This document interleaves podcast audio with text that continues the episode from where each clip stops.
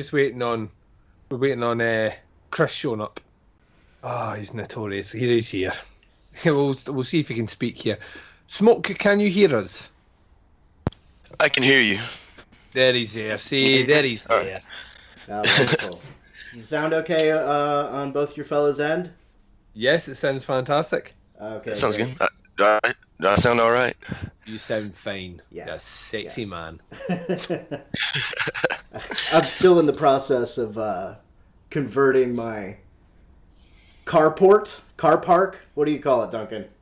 It's not a bin uh, lorry, but it's where you put your bin lorry. Your garage. Yeah, I'm fixing Ah, up my see. garage. Some words are the same, and I don't know if that is is that what you call them over there, a garage. Yeah, You call it garage. We call it garage. yeah, Call yeah. it a garage. a garage. Garage. We gotta French it up over here. Yeah, I like it. I like it. I'm going to start doing it over here, and then I'll be called horrible names by my fellow Scots. well, listen to this guy here, eh? Thinks he's American, this cunt. so that's exactly how it happens. Ah. Um, well, this was an interesting choice. Uh, Yeah, Oh, this yeah, was uh, this was Mr. Smoke's idea, and uh, Myron doubted me. But if we don't turn it that way, I can turn anything political. Don't worry about it. oh, it's, it's definitely. Oh, there's there's there is loads of political stuff in here. I don't necessarily think it's. Oh no! Well, no. Actually, I, I do think when I got to the end, so I got halfway through it, and I got. I, I don't want to start jumping into things that we're going to talk about later, but I got halfway through it, and I took a break to go and get a coffee, and I went downstairs, and my wife was like, "So how's your movie?" And I was like, "That." I'm fairly sure that I'm missing something here, because this movie's been picked because there must be some sort of political tone in it. And by the time I got to the end, it, was like, "Oh, there's plenty of political messages in here. There's plenty of social commentary in here." Um, but I didn't get halfway through it. Halfway through it, it was just a to me, it was just like a regular found footage movie. It was kind of like uh, it was like an August Underground if it had like good writing and a sense of humor and good acting and shot better. Um, but but by the end of it, I was like, ah, there's there's there's some sneaky commentary in here. I see what you did, Mister Long Pigs. You cheeky cheeky. Yeah, I actually thought it was surprisingly good considering um, I've been putting off watching this one for quite a while because I thought the trailer made it look shit. Um, so, well See, I- played, Smoke. Well played. So, Well, I guess we should uh, introduce you guys here in a second, but I wanted to say that I was just so excited at the idea of having you guys on here. I said yes before I watched the movie because I knew that I could uh, that, that I could say say something. Yeah. Vol said yes to a show and then watched the movie and went, oh no. How long's the show on for? An hour and a half. Oh, I can't even find a DVD of it. We'll get it figured Oh yeah, this this one's hard to hard to seek out. yeah, I think I think it's out of print. I think it got a print for a while and then Yeah. out of print very quick. Yeah, it seemed to have like a really short run, but um, I mean, there's uh, streaming services, some really weird ones that offer it though. Let's not let's not mention them on here though. They're not. They're not. See, if you want to find it, you can. yes, It's it's out there. the digital age is a wonderful place to be. Um, so, welcome to another episode of the Psychosemantic Podcast or the Psychosemanticast. I still like both, so I think one's going to be the nickname. I just have to make it really hard for everybody to find it because I call it too many fucking things at the same time. But I am joined today by what two two fifths? How many how many people are on the Midnight Horror Show? Uh, I've It's given up counting. it's like Wu Tang Clan. It is Who knows? Wu-Tang- it's, that's the way I describe it to everyone. It is the Wu Tang Clan of horror podcasting, in that there are so many people that have been either attached to the show, or are technically classed as hosts of the show, or kind of floating hosts, and we're very seldom all on the show at the same time. I mean, I joined, I joined two and a half years ago, but the show has been on the air on and off in various incarnations now for close to ten years. So, um, and and um, Smoke's been on there for how long have you been doing the show? You've been doing it longer than me. Uh, I don't know. I don't. I don't think it's too much longer. Around the around the same amount of time, I think. You you were like an you you've been listening to that show for a long time. Oh yeah, I'd, I'd been listening forever. Yeah, there you go. But See. as far as being on, just probably a few years. Mhm. Yeah, so yeah, we're we're the well, well, if we can say actually, we're probably the the last two to join. Yeah. Right on. And I I found uh, the Midnight Horror Show through you, Duncan. Uh, you are in about as many podcasts as uh, Danny Trejo and Stephen Tobolowsky are in movies. yeah, yeah, yeah. I, I, I unfortunately have an inability to say no. you know what would be a great idea to do a podcast, but it's done. I've already recorded it. It's in post production. it's live. Here's the iTunes link. Leave me five stars. Um, it's pretty much of a role.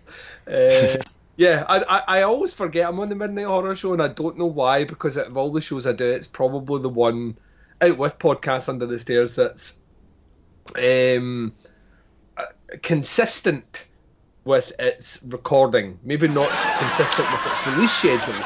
But Yeah, I was about to bring that up. it's consistent. Like it's a live radio show. So um, we we're live every Wednesday night at 7 p.m. Eastern Standard Time, which is midnight over here in Scotland. Um, and we do it live as a show for two hours, and then the the host, the kind of founding member, Danny Trioxon, he then has the file, and all he has to do is hit upload and share.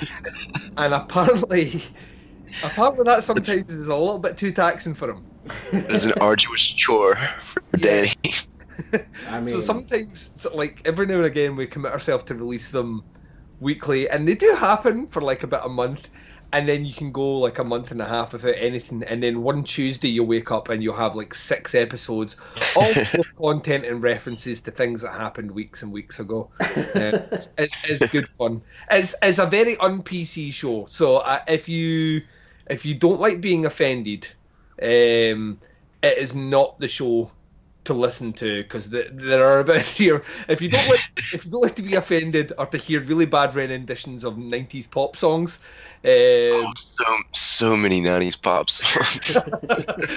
or or or white men doing gangster rap, then then avoid the midnight horror show. But if if you if you enjoy laughing, mostly us, uh, we're, we're we're overtly critical and nasty to each other, but all in all, all in a jest. If you enjoy that sort of thing, it's it's a fun two hours to record. I, I tend to I tend to think it's it's a great way to spend a Wednesday night. You're halfway through your working week. You need you need to blow off some steam. It's it really is socially unacceptable on a Wednesday night to party like it's the weekend, but you can when listening to the show. Smoke parties like it's the weekend every night. uh, yeah, pretty much. Yeah, when I grow up, I want to be like Smoke. Every day is a Saturday for me. Thank you for inviting us on, though. yeah, it's definitely my pleasure, guys. And Duncan, uh, for those who don't know Duncan, he is also Chris. That er, I'll edit that part out. Sorry. Oh, you can. Uh, It's all He right. doesn't mind. Smoke. uh, that It's, is it's, it's not a presently your only show. Yeah, that's I'm I'm yeah I'm pretty much just kicking around the, on there, Yeah, and um, it's uh, sometimes you can find me on uh Mark's spot. That's Fancy and Friends. I think he's uh he's kicked that back up again recently. Yeah, he's he's teasing everybody about some uh, upcoming episode. If I'm not mistaken. Yeah, I think we know what it is as well. I think he's already told us. So, and it, it sounded like a pretty cool idea. So, I, I might try and actually make that one. Nice. And uh, the podcast under the stairs is uh, Duncan. Your that's your uh, your bread and butter. Your uh, love child. Yeah, that's my that's my show. Um, I've been doing it for three and a bit years now, um, and it's weekly. It comes out every Monday, and uh, yeah, it's it's a hot. It's, it's a bit more. It's a bit more focused on kind of the movie reviews rather than anything else. We don't sell. We seldom talk about anything out with movies. Um, but the show kind of focuses on being entertaining as well as um, informative.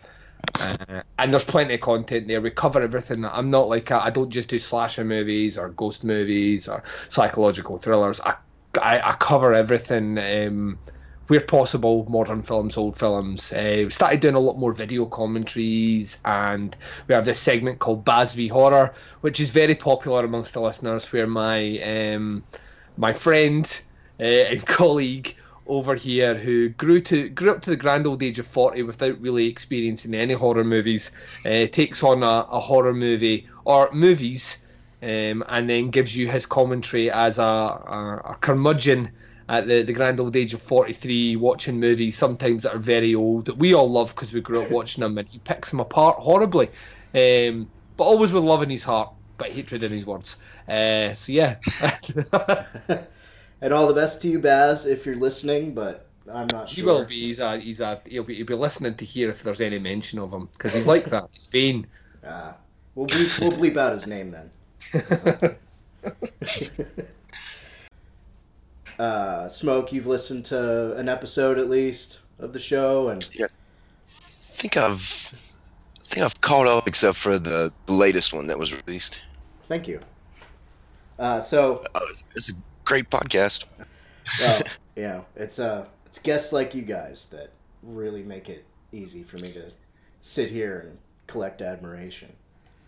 It's guests like us that'll bring the place down. Really, Yeah, this, Everything this so episode well. is going to tank, isn't it? Really. Oh no, everything's no. going so good until these two jackasses showed up. I, I'm in danger of losing dozens of listeners. At least more than one dozen. Uh, at last count. I think it's like I, I've said this to you before though, uh, Daeron. I think this is like like me and Smoke. If we weren't, if I wasn't doing like fifty podcasts and Smoke wasn't partying like every day was a Saturday, uh, we've been talking about for the best part of it must be about a year. We've been talking about doing um, a, a kind of a podcast which is is kind of not not overtly political, but basically what we would do is we'd pick the top three news stories from each other's countries and really just tear into how ridiculous they are. Um, and obviously, with the events that are going on in the world just now, particularly political events which are dominating every headline everywhere, um, we thought Is there a lot of political news currently? It's- I, I noticed. like it would, it would ultimately end up that way. And and whilst my, myself and uh, and Smoke have, um, we we have differing political stances. In, like uh, we we scarily match up on quite a lot. There's a lot that we we completely fall like in line with. But I, I reckon if you put our ideologies out, I think we're we're very much we, we would be um, marginalized into the groups that that are, are different, even though we have probably more in common than we don't. So um, yeah, this like this was like like listening to your show and hearing people come on and talk about, about um, the kind of political political aspects or messages behind movies, um, as well as the movies themselves, is fast like is is vastly fascinating. But the fact that you depending on what your background is and de- depending what your your political persuasion is, you can pick completely different messages out of movies. Mhm. You, you could be like, well, I think this filmmaker meant this, um, and if you are well, to use American terms, because I know you're gonna have a lot of American listeners. If you're a you're on the left or a liberal, um, chances are you know you might you might focus on on things which are negative aspects you would associate with being on the right um, or a conservative, um, and vice versa. You know, it's it- it's very interesting, and it allows. I think the discussions on your podcast just now. I've spoken more about the the people you've had on the show than necessarily the movies themselves.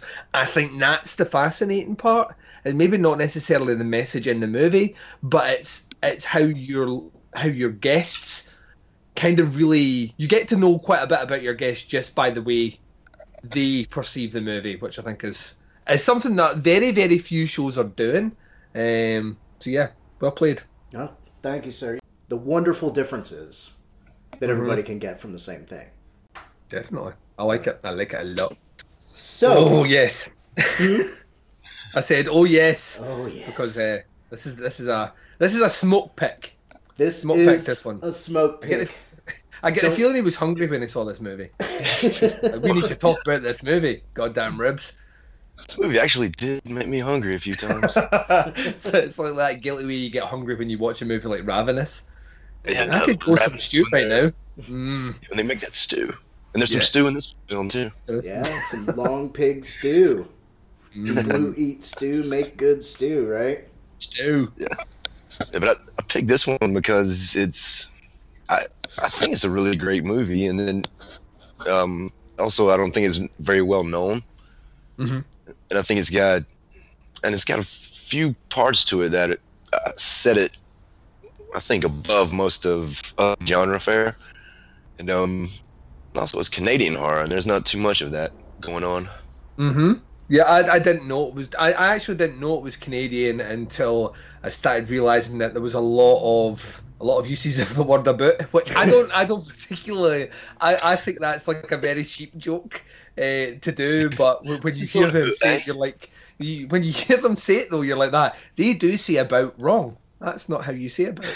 um, uh, so yeah, at that point, I was like, "Oh, this is Canadian, right?"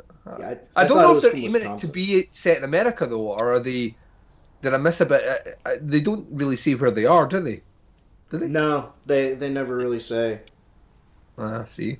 Unless uh, I don't know how often you've watched this smoke, but uh, I've There's seen it uh, four times.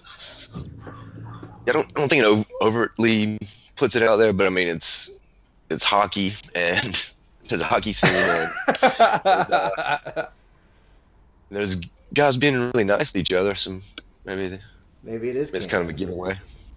I, th- I thought it was in Wisconsin or one of the Canadian border states, but Yeah, it, that's that's the American in me assuming everything's about America. They kind of have that twang about them, but but it actually is set in Canada though. It's ca- Canadian production. So yeah, and this was uh, 2007, and I think that's the year that the DVD went out of print. Also, was Yeah, sometime in there. So um, It's- uh, from, from what I could read up online, because like I say, I, I only heard about it a couple of years ago, and I saw the trailer for it. And the trailer was, um, I, it didn't, it didn't, it didn't get me involved at all. I saw the trailer and thought it looked fairly cheap and fairly nasty, but not in a nasty way where I'm like, I really want to check this out. It was nasty in a sort of, you know, this kind of looks like, and I've always got that August Underground thing in the back of my head where I'm like, this movie, everyone raves about how amazing it is, and then I watched it and I genuinely thought it was one of the worst movies I've ever seen in my entire life. It's just like a, a complete waste of time. And this one's about the same length as August Underground, and it, it covers a similar subject matter, right? Maybe minus the cannibalism, but it covers a very similar subject matter. And I like the warning flares were going off in that trailer. Do not watch this movie. This movie is not the movie you want to watch.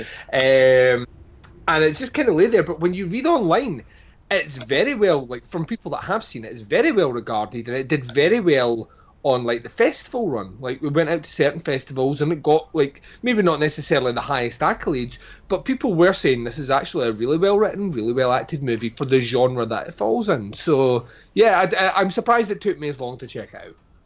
yeah. You said you've been you've been sitting on this movie for a while. Of like of uh, about maybe two two years since I saw that trailer. Um, and Myron, who we mentioned earlier on, Myron goes on about this movie all the time. It's like, have you watched Long Pigs yet? Have you watched? In fact, I mentioned earlier on that I was watching it for this show, and um, Myron has sent me a private message saying, "I think you will grade it this." So he's even went that far. He's written on a bit of paper what he thinks my grade would be. So uh, that's how obsessed he is with this movie. He, he, he's the one that has been campaigning for it for me to watch. So when Smoke picked it for, for this show, I was like, this is a good opportunity to check this one out and get it ticked off the list and, and discuss it with. I know for a fact that Smoke likes this one, but I have no idea where you're going to fall, Daeron. So this could be like a really interesting conversation to see what we all got out of this movie. yeah, I don't know, Smoke. Since this is your baby, would you like to lead us through the synopsis of the uh, the film, or you want me to go for it? Um, Since you said you I had a couple moments that really made you want to pick this, I don't know if you want to go through chronologically and point it out. I don't know. I have some notes, but if if you have like a a tight synopsis, that would be that would be pretty good. Uh, my 'Cause that- my- synopses are the not my- the only thing all that's loose on me. What? I was saying my like I have some notes, but they're all scattershot all over the place. Oh, right on. Yeah, smokeable like that. What I really liked is the opening shot, but then the ending was really cool. And in the middle, the guy did this. But let's come back to that in a second. So anyway, I was saying the ending, which that's kind of that's that's how smoke smoke is uh, very much like Trump trying to explain policy, but explaining movies. It's I mean it's all over the place. It's gonna be had great. milk once. Blah blah blah blah. What What did you guys think about this opening with the uh, you get the talk radio show host, and what do you guys think about this about the use of that in the movie? He didn't I really thought- bring a lot until the I- end. I thought. I thought, um, funnily enough, I, I I found a less legal mean to watch this movie, and I thought it was like some because because the the the actual talk host comes in before the movie starts. Like so it's like over over like the, the the company that made the movie. That's when he starts talking, and I thought it was like someone had added like a shitty commentary to it. Same I was like, oh no, oh no, this is from this is someone doing their Hi guys, this is a Demon Head 84 and I'm going to be discussing long pigs. Now, uh, I found this, you know, that sort of thing and I was like, oh fuck no. um but he does he's the through line to the movie essentially. You don't it doesn't really make sense at the start, but um as the movie goes on and particularly towards the end, he Yeah. he's the through line to the story. He's taking you through events that are happening, uh, basically what's happening in the wider world, and we're getting to see on a microscopic level the the, actual effect to what is causing his stories out there. And by the time you get to the end, that's where a big chunk of that social commentary, which I'll talk about at the end, from my perspective anyway, comes in is that actual character. So. Th- but it's a very weird way to start the movie off. I was like, I don't quite know what we're doing. And then I thought it was maybe the guy that was doing the killings was that he hosted a radio show or something because you never see this guy's face. Yeah, true. Yeah, like the uh, it's like the keeps DJ his lips too. and yeah, it's like the DJ and the Warriors. Yes, Oddly, actually, that's a good point. DJ and the Warriors, uh, Rush Limbaugh, and uh, Alex Jones, maybe. Uh, mixed together. Alex, Alex Jones. Oh my God, Alex. been going babies and cows for twenty five years. the goddamn uh, uh, vampiric uh, pedophile network with Illumina- Illuminati, the Bilderberg group. They're they're coming to get our children. I'm not gonna have it. this uh, this DJ guy at the beginning, he's talking about why why we should eat this animal but not this animal, and I'm like, yeah, that, I'm on board with that. That makes sense. But then he mentions eating eating cats. I was like, oh, okay, that's too far. for, for, for context, your smoke owns cats and is, uh, is a, is a cat enthusiast. I don't think they have a, a particular uh, official. Maybe they do uh, for for a cat enthusiast, a philophile or something like that. I don't know. Uh, hey, wait, not banging them. no, bang. Yeah, so like I, I thought that was because I thought that as well when he, he was like that, you know, like no one. He basically say, you know, people are happy to eat like a cow that's been strung up or a chicken or whatever, but you know, they they they wouldn't feel comfortable if you had a cat in your lap and you were about to eat it. And I was like, that, ooh, right now Smoke's feeling uncomfortable. It's kind of probably sitting in his house, slightly hungry, looking around, and all there is is Kitty. I, I was wondering what, what, if anything, made Smoke feel uncomfortable. That's it. That's the only thing that I know of, anyway. Any, It's just- any I don't like- cat aside. It does not. You can do anything else to anything else on screen, and Smoke will probably, probably enjoy it or dismiss it. But you go near, you go near that pussy, and Smoke is not happy. Yeah, don't don't grab the pussy. Don't grab, Don't the grab the pussy. pussy. Never grab the pussy. I think that's something we can all agree on, at least in this room. Well, when requested. There you go. yeah, yeah, yeah. Only with her permission. Only with her permission. Um, Yeah, yeah, yeah. like, oh, sorry. Oh, I, I was just gonna say, uh, it just kind of goes right into it with the the directors and the and the subject, without much Yeah. explanation, really. I love the that. black cards. Yeah, the the uh, information. get the Blair Witch opening. Yeah. We're Rachel. December nineteen or two thousand seven or whenever it's said. It was early Yeah. December, right? Because uh, it's not a very long span of time that the movie. No, no. Covers. You basically it's all over and done within a month, really. So Yeah. Two inexperienced filmmakers walk into the woods with a camera. that looks like Ted fucking Cruz. it looks like a cross between Ted Cruz and John Wayne Gacy. Yeah, uh, which is perfect casting, I say. For that. He's he's actually. I'll give this movie this. Like the, a lot of issues I have with this particular subgenre of of cinema, the found footage subgenre of cinema, is it's very difficult to get an unknown actor, a very plain, ordinary looking person, in a role like this, where basically the the whole movie really pins on his casting, his performance, um, and have it feel authentic, real, um, and and hold your attention. And they casted this movie perfectly because this guy legitimately feels like a real person. Yeah, this, this, that's the ah, that's the great thing about this guy. He's he's like a, any normal guy. He's not. He's not. He's kind of goofy, but not overly so. And uh, he just he seems like a genuine, real person. And you know, I get he's not like Hannibal Lecter or something. Yeah, and he even says that himself at one point. Is like you know that this is what they expect, like a Hannibal Lecter, or, or you know, a- a- and you know, I, I'm not that guy. And his delivery as well. One of the things I appreciated about is when he is speaking, he pauses to think of, and it's it's proper acting, really. I'm, I'm not giving this guy like you made it look so realistic, but it's acting.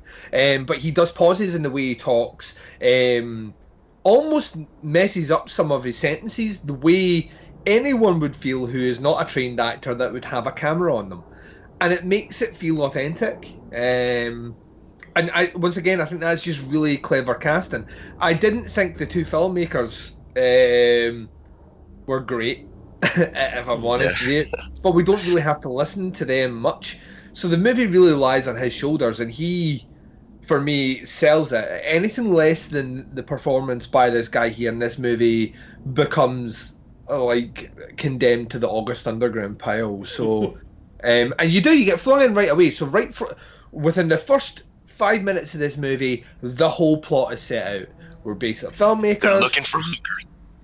Yeah, we're- They're going to follow and film this cannibal serial killer um, who's agreed to allow them to follow him, and they're going to make a documentary about him. And that, all right, cameras go, and um, we're on the hunt for hookers. Shopping. like you do. Yeah, like you do when you got hunger. And, They're uh, they're skipping over the uh, dainty ones, and they go. they, they're looking for a white whale out there. Oh, yeah. She sits in the car and he says, "Call me Ahab." Uh, so, so uh, yeah, they, they they they find her, and there's a whole lot of her that gets in that car. Yeah, just a whole lot of woman. Yeah. she is not And, too um, not not stringy at all. And he's very excited. He brings her back, and uh, So the the filmmakers, they're. I guess they don't feel that they're complicit in uh, in all of this. Like they they just have that. Uh, I'm just here to document type of mindset. Like the wildlife photographer not not helping the uh the baby bison. Yeah. yes, That's that's okay. about to be destroyed by the the fucking lion.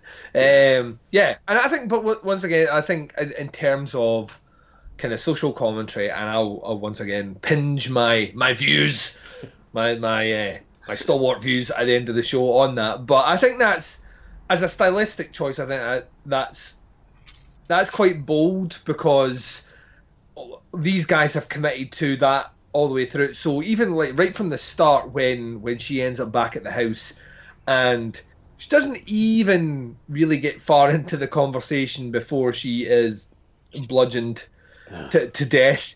Um, the the worst that happens in this scene to the documentarians is one of them throws up, but they never stop filming. And at this point, they're not like, "Oh well, we." You know, it's not like the rise of Leslie Vernon, like when the killing starts and they're like, "Oh well, we didn't know he was going to actually do it. We just thought it was all talk." When this happens, they are still very much committed to filming, and that conversation never comes up in in the movie at all. Of you know how many people does this guy actually have to kill before we're going to say enough is enough. Um, we're just Yeah. going to keep filming because that's what good documentarians do. Um, I think much later, it their I guess their greed or exploitation of it comes pretty apparent though. Oh God, yeah, yeah, Yeah. and that's that's once again another level of social commentary, smoke, which we will get into. I'm very much looking forward to this. Give me a second while I uh, while I put in my pipe. There we go. Nice. so yeah, she he just beats her the fuck over the head with was a hammer. Uh, it was hard to tell. I I wrote down hatchet, but I think it was a hammer Yeah, it of was- some sort. Some blunt object. Yeah. Yeah, I think it's like a meat tenderizer. It's like a giant mallet. She Yeah. gets that. She she get it's hammer time. You know what I'm saying? Uh, Stop. Hammer Hammer time. time because right. you know they never ever teach prostitutes to not go down into the basement of some guy. Well, see, this is the thing. Like the camera, this is what I thought was really funny. She goes downstairs into the basement. The camera pans round, and there's basically like a massive harness for hanging a body up down there, and she's looking right at it. Yeah, And she doesn't. She it doesn't. It doesn't phase her at all. And I'm like, this is a woman of the world. She's been about. This is not her first time to the barbecue, uh, which is ironic because she ends up on the barbecue. Um, Babaqua. Uh, there's a uh, there's barbacoa. barbecue. it was a it was a good line in this when they uh, they ask him like if it's uh, if something sexual. He's like, no, I'm not a freak. but, but yeah, he's like he doesn't see it. He, he actually he he sees himself as everything he's doing is normal because humans hunt and kill for food, and all he's doing is extending that food chain into an area which some humans find as taboo. And I, I thought he's he's because he tries to justify it by talking about worms. And this was the most, once again, speaking about Trump, this is a, it was a Trumpian speech in that it finished. and I don't have a fucking clue what his point was. Like, the worm doesn't mind if his mother is eaten by the fish. Uh, the worm doesn't care because the worm still exists and he doesn't care if. And I was just like, I, I, I what the It's fuck like is he- that? He's gonna He's start singing the Circle poetic. of Life from the Lion King. Yeah, it's like the strangest way to talk about something. And why a worm? Fairly sure he could have said the chicken doesn't mind if the chicken's mother dies. You know what I mean? It's like, or the cow Yeah. doesn't cry when the cow's mother dies. Yeah, he comes with, several times. I think he comes up with some loose morality to Yeah. to cover his actions.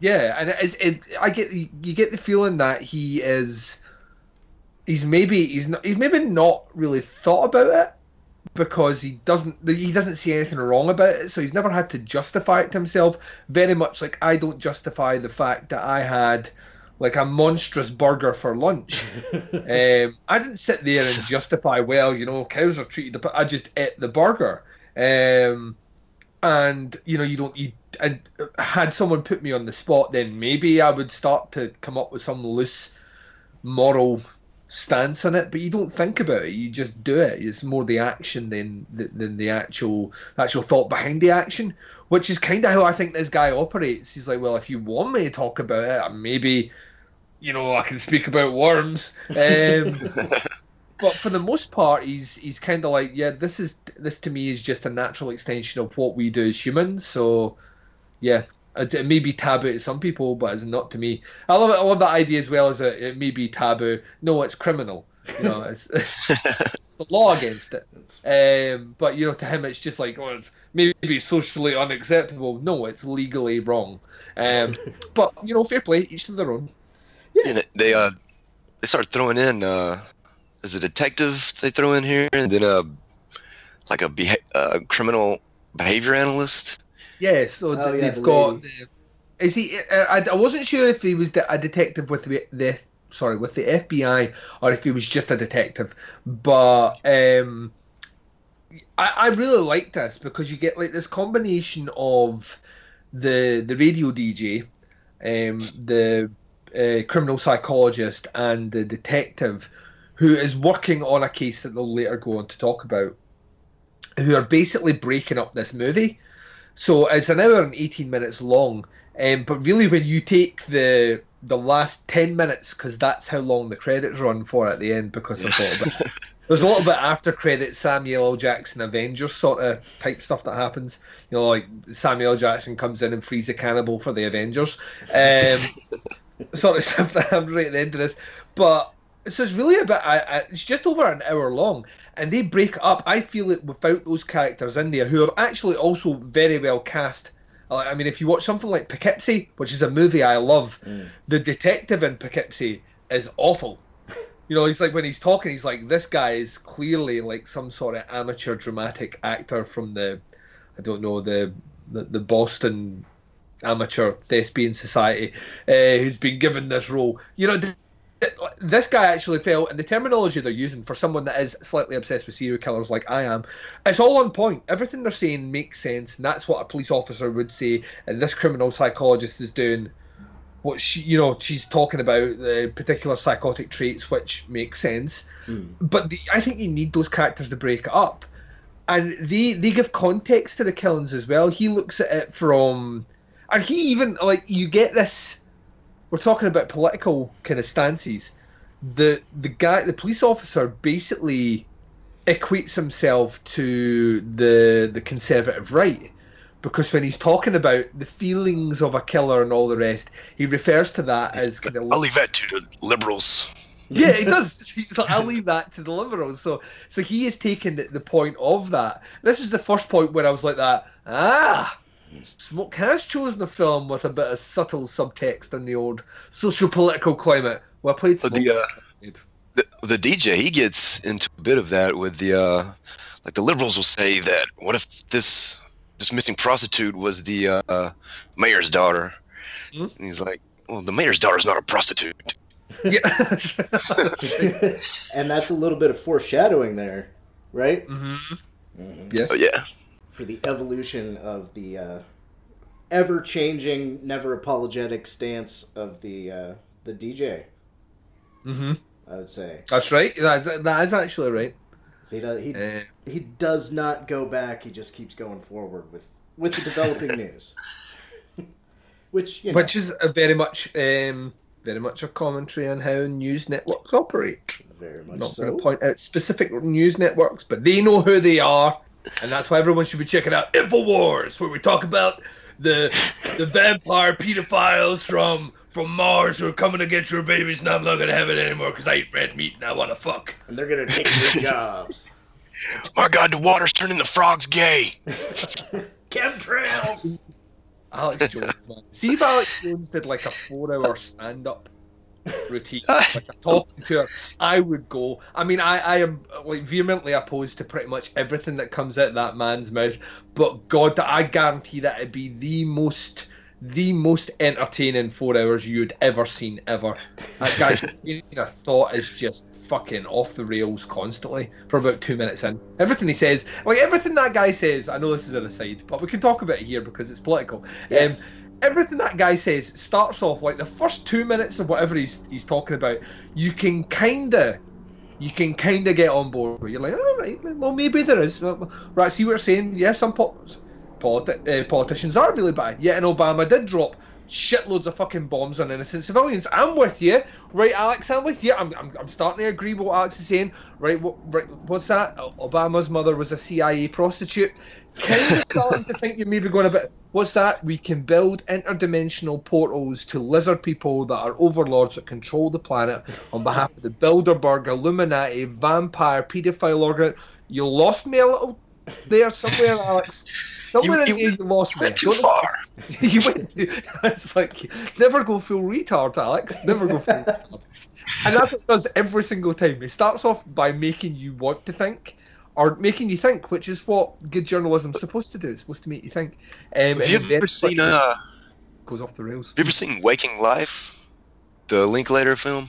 Yeah, the the the one that's like uh, it's, it's animation, isn't it? It's yeah, and it's just a whole bunch of goes from scene to scene with basically no reason. Then uh, he's in that. That was the first time I'd seen him. I was like, "Who is this guy? He's just yelling it's crazy." Not, he's not even yelling crazy stuff, but he's yelling overly political stuff. And then years later, I'm like, that's Alex Jones that was in that movie. Yeah, he's he's morphed through time. He's he's he found he's found his uh, his audience and he pleased his audience, and he's got bigger and bigger and bigger. And the- the greatest the greatest thing about it is like he has spent his entire life, uh, like his entire career, really kind of hammering home this this point that the you know the, the left are bad um, and the, the right are good. And um, all these things these nefarious activities from the government you know you know like he sounds like a pro wrestler. It feels like like every time he starts he talking yeah I want to hear him say well you know something mean Gene. Well, that's, I want to hear him say that and he doesn't do it but he's he's went so far out there with his opinions that he's kind of painted himself into a bit of a corner because there is you, you can't blame the left on anything now.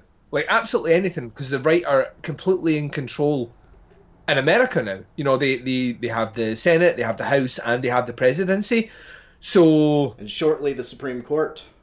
yeah sure exactly they're going to have the supreme court. So at that point how do you rally against the powers that be unless he unless he's just going to take on journalism which is what trump is trying to do at the moment? And if anything does that i think at that point you're undermining your own profession at that point. So he's undermining himself uh, which he's very good at anyway but I, I, it's interesting. I, I- find him a very interesting character and as, as time is moving on I'm, I'm gonna I'll be interested to see if he ends up like Glenn Beck or the other guy. Who's the other guy who Is is Glenn Beck even a thing anymore? I haven't heard his name in a long time. Glenn Beck is the, um, a more moderate now. He's kind of reined it back Yeah, he said he feels bad about the Alex Jonesian type uh, stuff he used to say.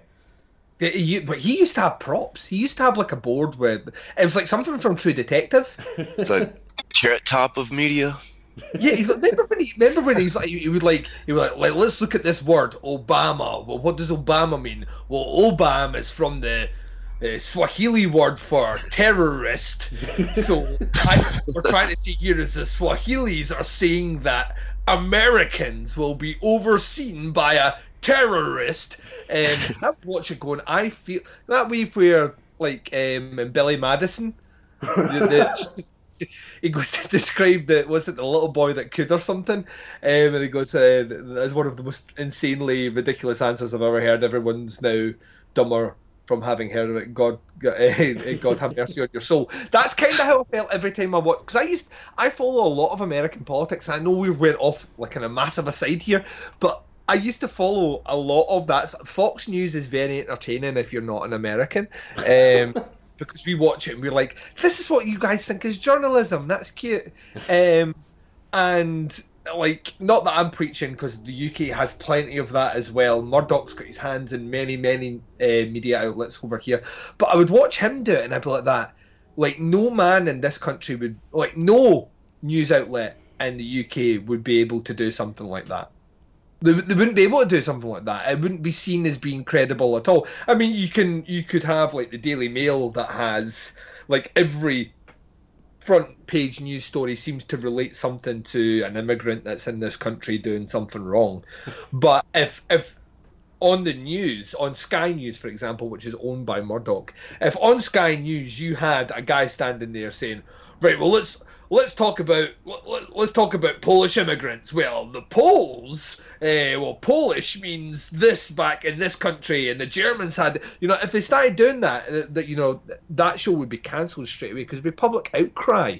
Um, and the fact that that guy managed to be on air for as long as he was doing that stuff, it's crazy, and people watched it, and he was popular as well. That was the thing. Oh yeah, quite popular. Uh, You're gone. You're. I don't know how we got into this. It was Alex Jones, wasn't it? Yeah, uh, the through line of the uh, the loudest mouth on radio or whatever the guy on the in long Yes. pigs Yeah, yeah. yeah. All right, that's that's still. A, God bless your cotton socks for getting us back on track. Here. Would you Would you guys mind if I'll throw in an edit point and I'll grab some water? no, go for Yeah. it, man. Um, I'll be right back. Cool, cool. Okay, now that he's gone. In a world gone mad. As you know, the Doomsday Clock is a symbolic clock face analogizing humankind's proximity to extinction. One man must fight to survive on the global junk heap of the future. You maniacs! You blew it up! Ah, damn you! God damn you all to hell! Which versus the Doomsday Clock is that man's story. His search for entertainment is transmitted across time and space for your listening pleasure on iTunes, Stitcher, Podbean, and your Android device. This podcast is not fit for human consumption. Side effects include laughter, concern, nausea, vomiting, and bleeding from all orifices. The producers accept no responsibility for any side effects, illness, or internet range mind cause. Money back is worth nothing. Zero. Zip. Zip. Uh, overall, no sausage. In short, you get nothing. Nothing. Good day, sir. Did you ever see a film at such a young age it left you traumatized with cinematic wounds? Ah, necrophilia. Ah, ah, ah. It's a dead issue, man. Don't don't push it. Cinema Psyops is a weekly podcast documenting an ongoing experiment on the mind of an unwilling test subject. No one should have to watch this movie. Oh, no one should have to watch this. No one should have to watch this movie. Surprisingly, it's not a topic that a lot of people really want to tackle. I'm shocked, prudes. I know, really. Right? It's the next sexual frontier that no one wants to explore. I am, in the most sincerest of senses, disappointed in you. It takes a powerful goddess like Connie, jam her arm down the monster's throat and kill it. Oh, I'm still tripping out over that. Even as a kid, I was like, I gotta find a girl like that. Every week, I, I get a new look of disappointment that I never thought I could get out of her. Unimaginable. At 12 years old, you should not be watching this movie. Obviously. At 13, you should not be. 14, you shouldn't be. I'm not entirely sure even 17 year olds should be watching this. Just because you're offended by something doesn't mean that you have the right to demand that it doesn't exist. Watching this film again, I had all of this like little nerd glee with everything that kept Little popping up. history doll Yeah, popping up at you. So I totally loved this film. Hey, I know why you you know couldn't see that. It's because your brain's warped from watching this shit at 12 years old. Yeah, this is this is a rough movie. I told you ahead of time when we were getting ready to do it that it was. gonna How be a did you rough watch one. this shit at 12? Because physical wounds heal, cinematic ones don't. Listen to Cinema Psyops. He's never really gone. Got a Bluetooth headset. He's still listening to us. There's the police Oh. coming near my house somewhere. The po po. It's because you're talking ill of your president. End up in irons. The planes have flown over. They found me. I don't know how they found me.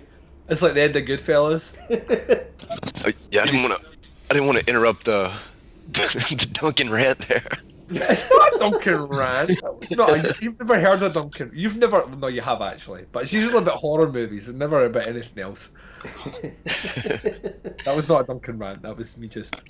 Oh man, Alex Jones. I had to grab some water. I'm, I'm kind of dehydrated. Uh, yeah, I, I tried to find that sweet spot that wasn't too early for you and too late for you. Uh, Oh, you got it perfect for me, but yeah, I got I got a photo from from Chris about what seven o'clock in the morning UK time, and he was out drinking. So Oh yeah, I was like, I've got to, I've got to get back and take notes. I, I, I have- very poor, poor judgment. It's well, like you I- fit right in in America right here now. Right. Ricka. That's right, let's let's swing fact. back into this. So yeah, Daeron, you lead us off. Okay, so we were talking about the mouth of the South or the mouth of the Great White North. Who I don't even know if we ever get his name, but um, he's going on about the different levels of people that it's okay or shocking to kill, sort of hazards of uh, the industry, I guess. Uh, and it's getting interspersed with uh, Ted Cruz, Cannibal Killer, talking about the proper way to butcher a chunky prostitute and tying Yeah, off that- the anus. That's the part where I was like, ugh. yeah, that's that's when uh, I realized I probably would not eat while watching uh, the movie. So the first the first time I watched it, it was right after I got my kid to bed, and I hadn't eaten since the morning. I thought you were gonna say like, that's when I realized I would probably not eat a human. I'm still I'm still on the fence about that. I don't know. Yeah, that, like as soon as you said that, you have to tie off the anus. I was like, eh, gross. I was thinking about that. If someone, if someone like, you know, how people donate their body to science or whatever. If someone donated their body to Gordon Ramsay, and and he prepared it in the most amazing way, I, I'd eat a human. See, I figured you would eat a human before you ate a cat. Oh, I definitely. Oh, I'd, yeah. I'd eat. I'd eat ten humans before I'd eat a cat. That's no doubt to smoke. Um, yeah, and like the they, they kick into this, and well, actually, really, uh, one thing I think this movie has surprisingly well, considering it uh, is made for very little money, is the the actual practical effect budget is really fucking good. Like later on, we see a human butchered, and it's obviously sped up because Yeah, but yeah, it, it looked real. I mean, that looked that to me looked, and it's shot low quality and all the rest. But I wouldn't be surprised if this guy actually, the guy playing the character, was a butcher in the past because he he does things very much. And my very first job, uh, when I was 16 years old, was in a butcher's. Um, a butcher shop in the UK. I don't know if you have butcher shops in America or if. So the so um I I, uh, I worked in one of them and how those guys prepared a like a like a cow carcass or something is very similar to how this guy went about doing his stuff. But he ties off the the anus, which uh, is a sentence I'll never get tired of saying. and, um, 'cause it's just amazing. Uh, and then proceeds to to carve out uh, the body, and then he carves himself a little slice, a little slice, Some and he's going to prepare himself some long pig stew, but made from uh, made from um, it should have been called long or, or, or big big whole stew, um, and uh, a, large large marge stew, um, and he he sits down and eats it. And at this point, we're like, all right, so this guy, we know this guy's a cannibal, but we're fully on board with it now. This is what the story is. We're going to follow this guy as he kills people and prepares them, and this documentary crew are gonna are gonna follow and document it. Right, I'm in. Let, let's go, movie. Where do we go next? We And, go to um, the hockey match. Should we go to some hockey, eh? Eh, Eh, It's just buddy. boot. his super rageful friend, his uh, his Igor or Igor, depending He's on. going total aggro on his skates. it's fucking crazy. Sharpen my fucking skates. Like, see how that guy, like, see how that guy is going crazy at those sort of things. That's why I can't play golf anymore. I used to love golf, but see if I've missed the ball or sliced it, that's who I became, and that is not acceptable on a golf course.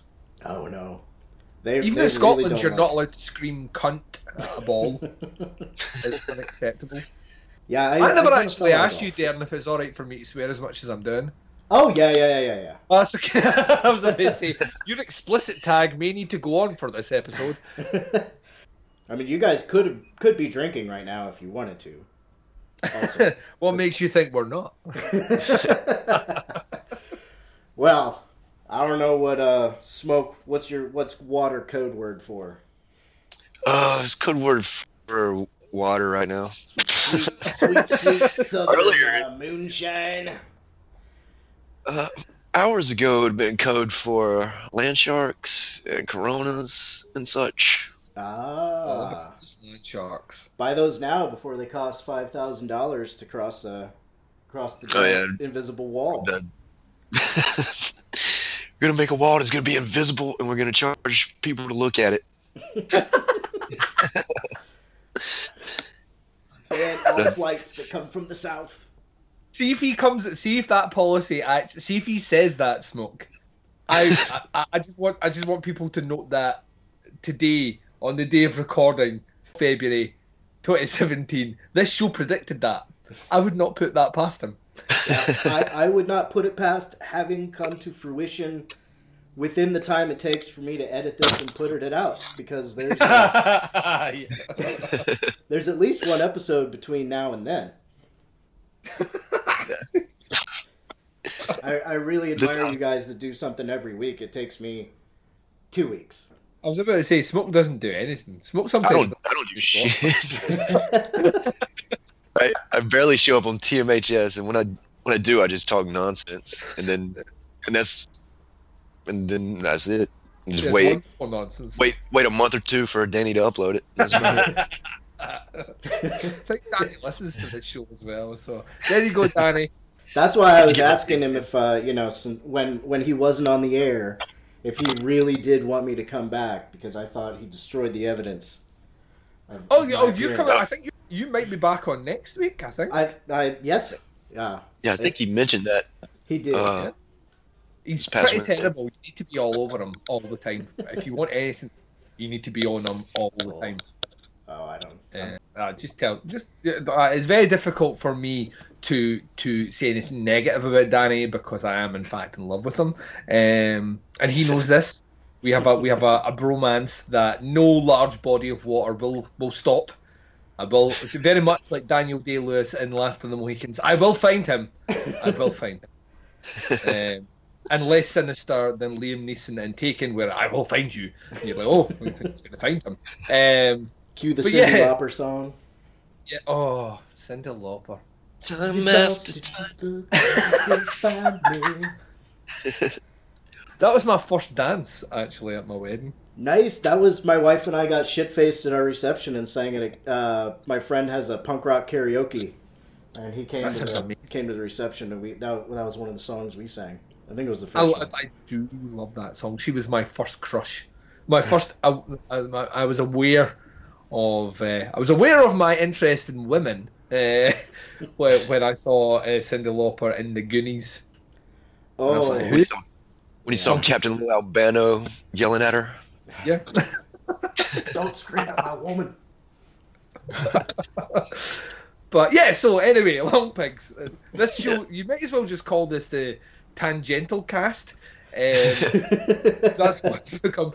Uh, Long Pigs, which by the way is a great movie. Everyone should check out this movie, even though we're, we're, we're maybe we're maybe talking about other things, which maybe denotes a, a lack of interest. This movie is actually really good, um, and I'm speaking for myself, obviously not for my colleagues here.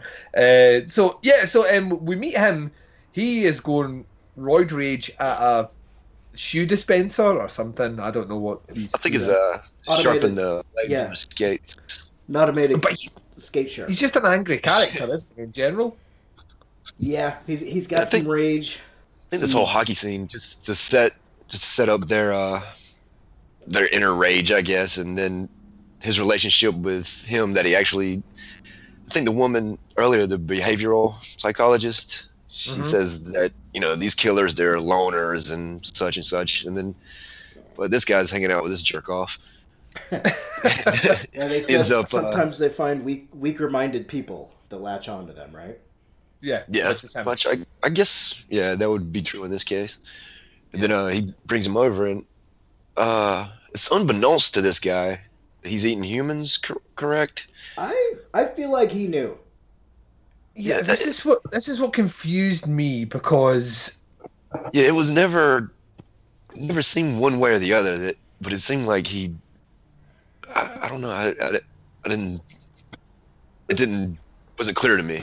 Yeah, it's, it's never it's never made overtly clear, and That be essentially when they when they enact the next killing, which they do as a as a kind of like a team, almost.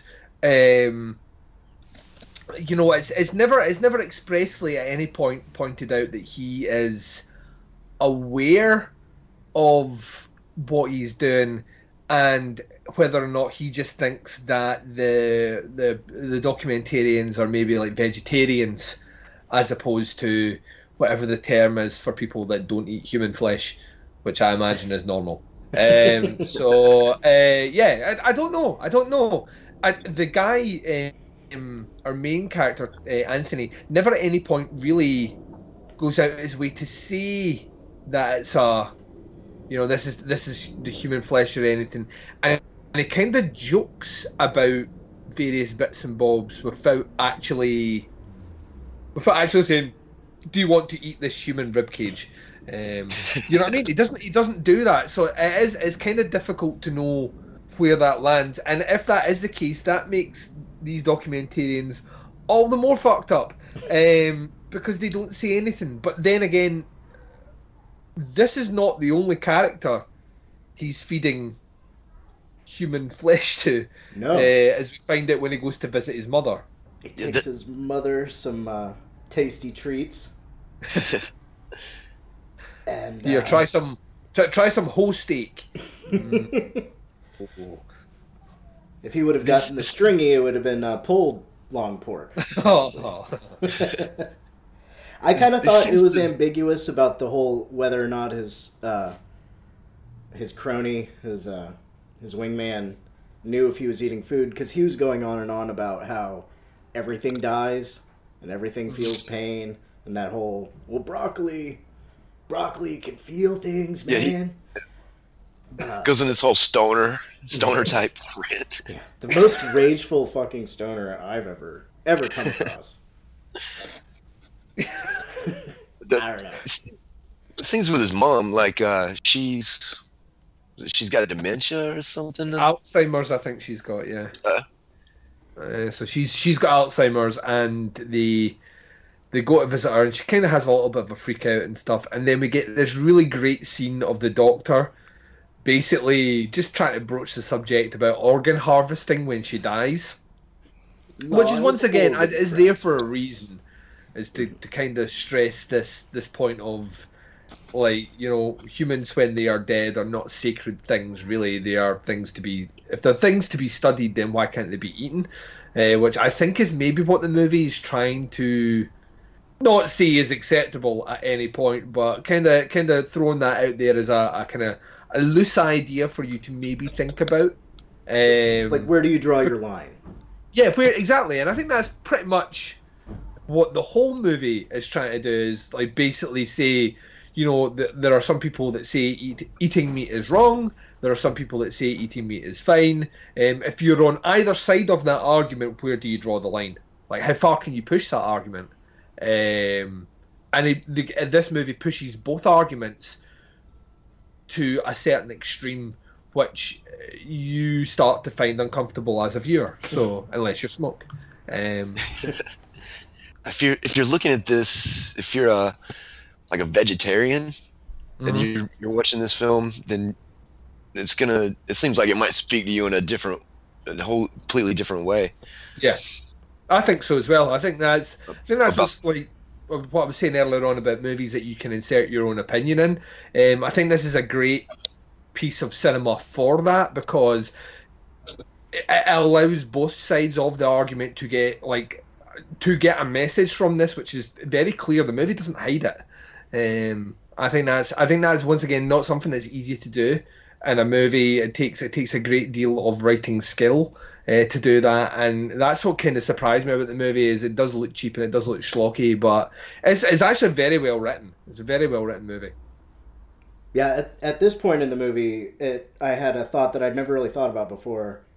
Having I know a few vegans, Mhm. and a lot of their talk about is taking from an animal without consent.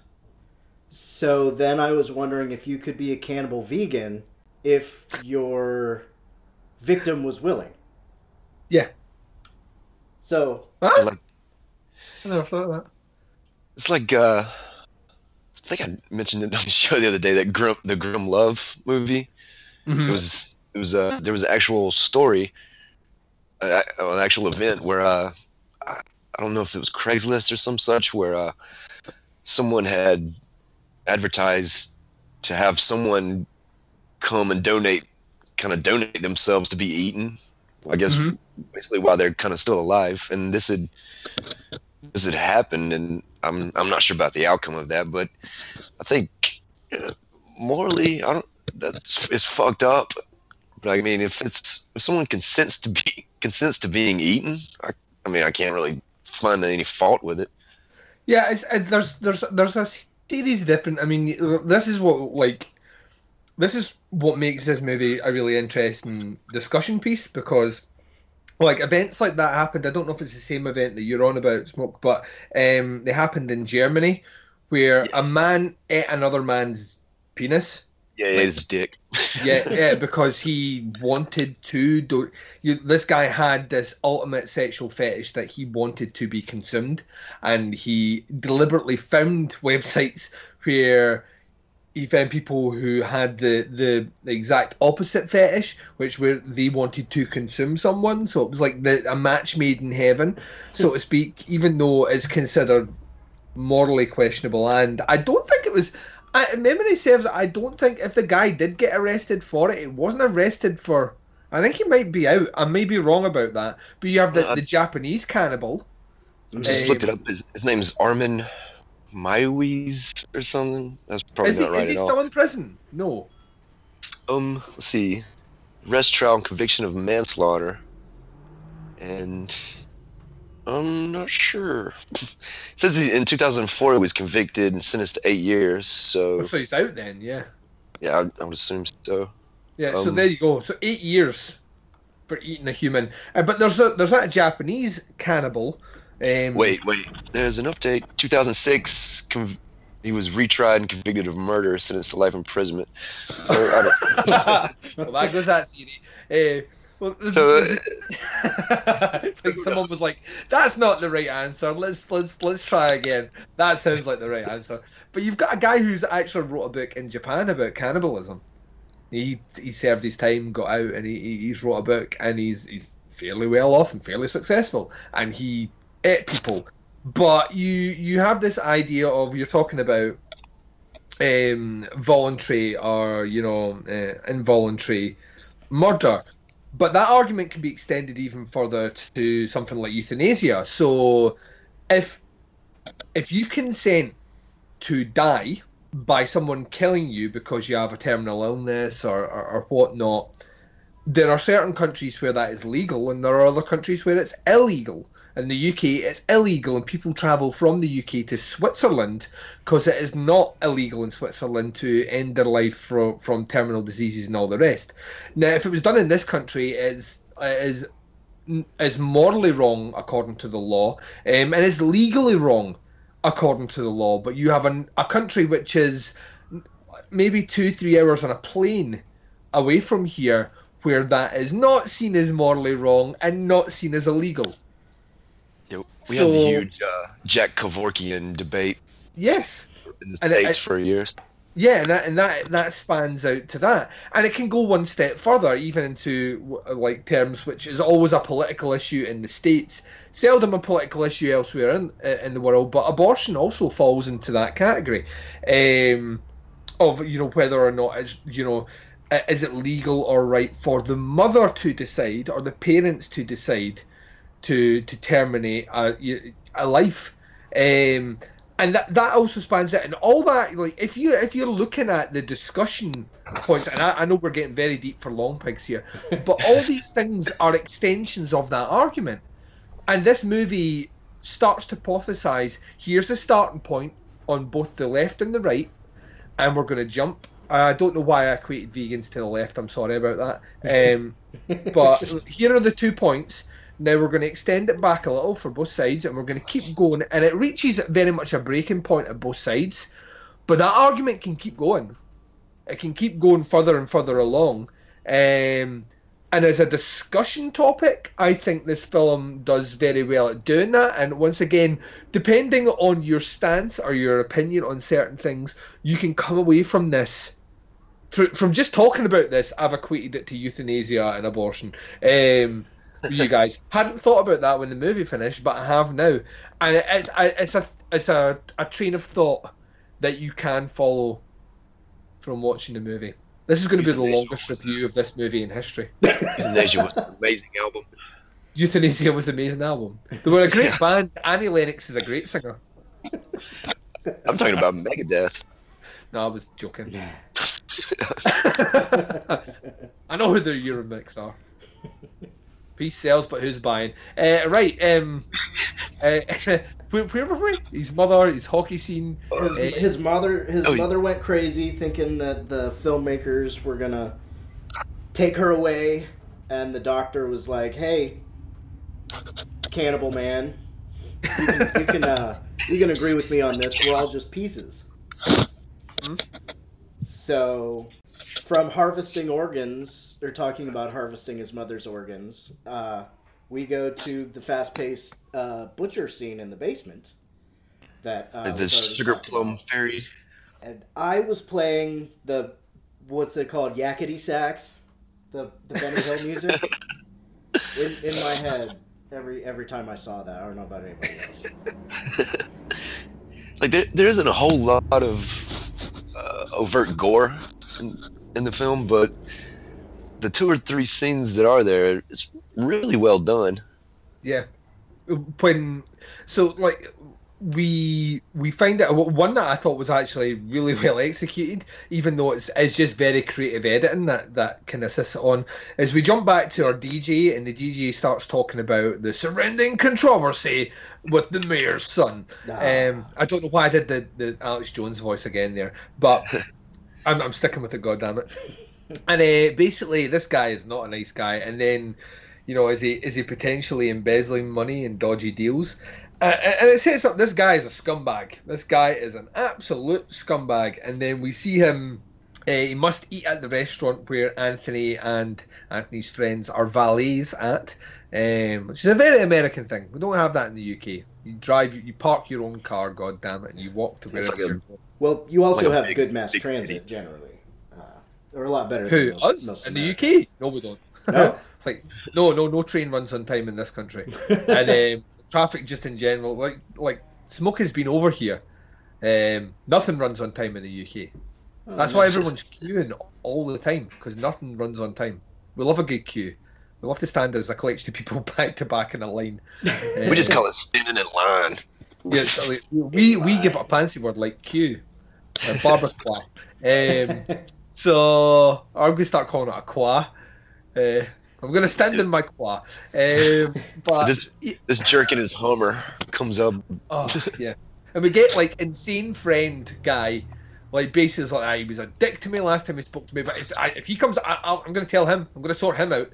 And he comes up and he's a dick to me. And he's like, I can't believe I froze. I can't, but if the two of us were in a, if we were in an alleyway together, only one of us was coming out. Yeah, If, it, if, if circumstances were different, I would have I would have took him out. I'm Yeah. this jacket. I'm gonna fuck up the sign. So, like he makes his laundry list of excuses. And this is what makes me think he doesn't know that the meat's human. Yeah. You know Oh, what I mean? Anthony, Anthony kind of wants to portray himself. I think is like Dexter in this one right here. Yeah. Oh, yes, very much so. He's like, hmm, hmm, criminal, you say. Bit of a dickhead, you say. Hmm. So they basically start tailing this guy, and um, this is the this is one of the gore scenes I think is, is really, really, really well done. Uh, essentially, he very much like like a hitman um, appears from a bush uh, with a gun, and he shoots this guy in the back of the head, and it looks like once again just the way it's edited, it looks real. It looks like the guy gets shot and then would spin around really quickly, and there's blood all over the all over the the snow. Um, and he gets he gets lumped into the back of the car, and they set off, and lo and behold, they get a flat tire. Would Oh. you believe it? In the middle of nowhere, in the winter, A body. with the body. it's very Fargo. Um, There's some some helpful farmers that just happen to have a pig farm nearby. know, with an abattoir in it.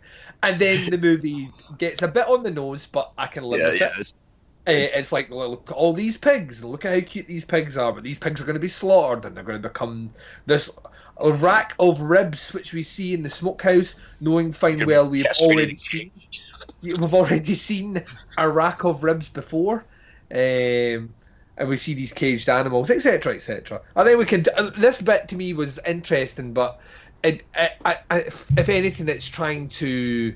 I think it highlights a point without necessarily.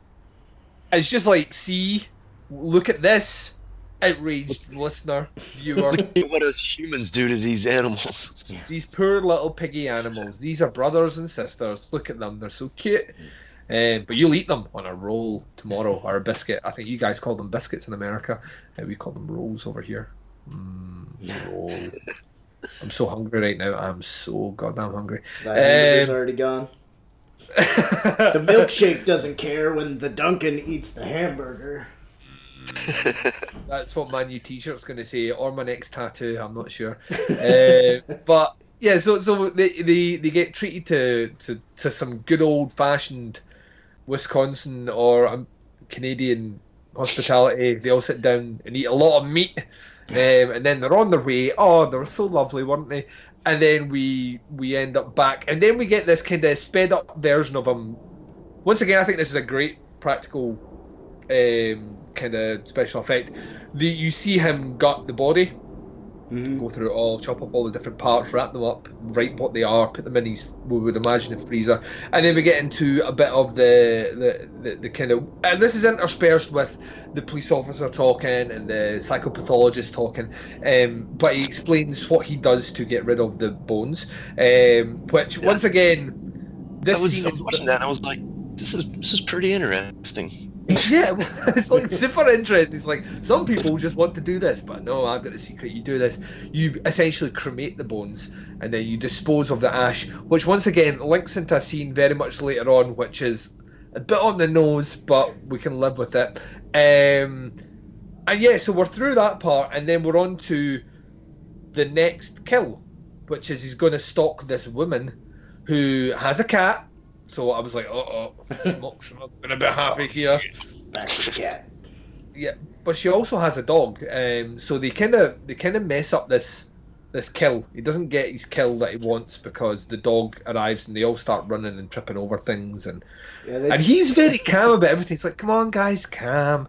Let's walk calmly back to the car. We're in the car and relax and breathe.